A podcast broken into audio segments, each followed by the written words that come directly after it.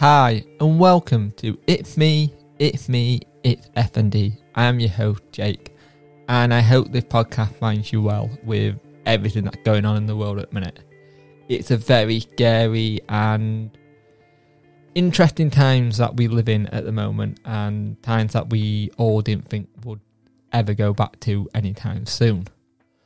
But today, I want to talk about grief and how it affects us all, and how we're not, as humans, very well prepared for talking about grief or handling grief. And I know a couple of people recently who have lost um, people in their life, um, and one of them has lost a family member, and it's hard. It's hard to process what you're feeling, and it's hard to understand it and get it. Grief is something I don't think you ever understand. I don't think it's something you ever really get a handle on because as humans, I don't think we're built to process that. And with my FND, it caused me to think about things, and then the, the emotions that I can't handle, like sadness and um, then loss and loneliness and all that kind of stuff. That really, really hits home to you, and then you start thinking about other people or what they're going through, and then it it's a snowball effect. And grief at the best of times is very hard for the uh, normal bodied able person to handle. But throw a chronic illness on top of that, it's hard. It's very hard, and we're not built for it. It doesn't matter if it's a a family member, a pet. A pet for me is always a family member. I'm recording this right now with my dog sat right behind me, and I can't ever think of not doing this podcast without my dog somewhere in my house. And one day I've got to think of that, and it's it, it's upsetting because you don't want to think about things like that because as much as mo- morality is one of those things, everything dies. You want everything to be alive or stay with you, and it's very difficult grief to understand how you deal with it.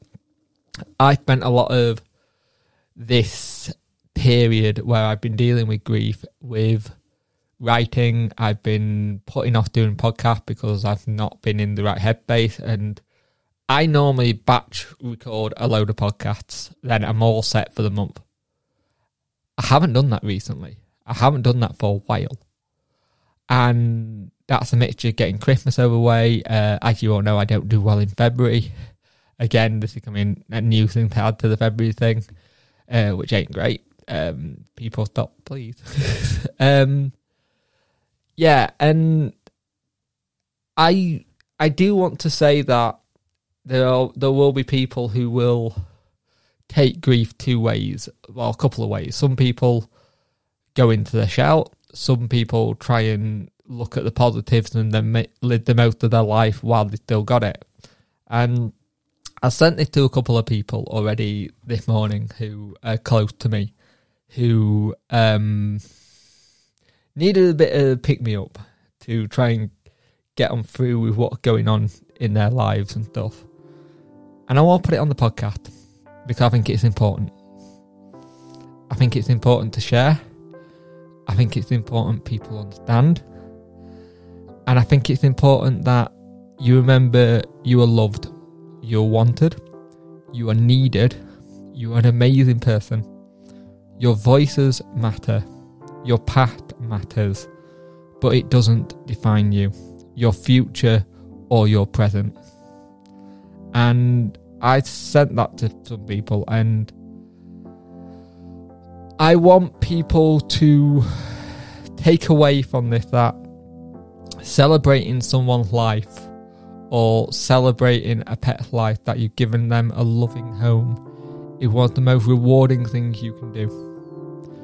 And being part of someone's life or part of a fam- a pet's life is the most rewarding thing you can be- do in your lifetime to just remember the good times. Remember what it was like. Yes, there are some times where grief is bad and you remember just the bad things, and that's hard. Don't get me wrong. but we try and all come together in times at the moment. So, as I always say, you got out of bed this morning, you're winning the day. Anything else is a bonus. And if you need to rest, please rest. And if you need to reach out to people to talk to, please do. And please take care of yourselves and look after yourselves.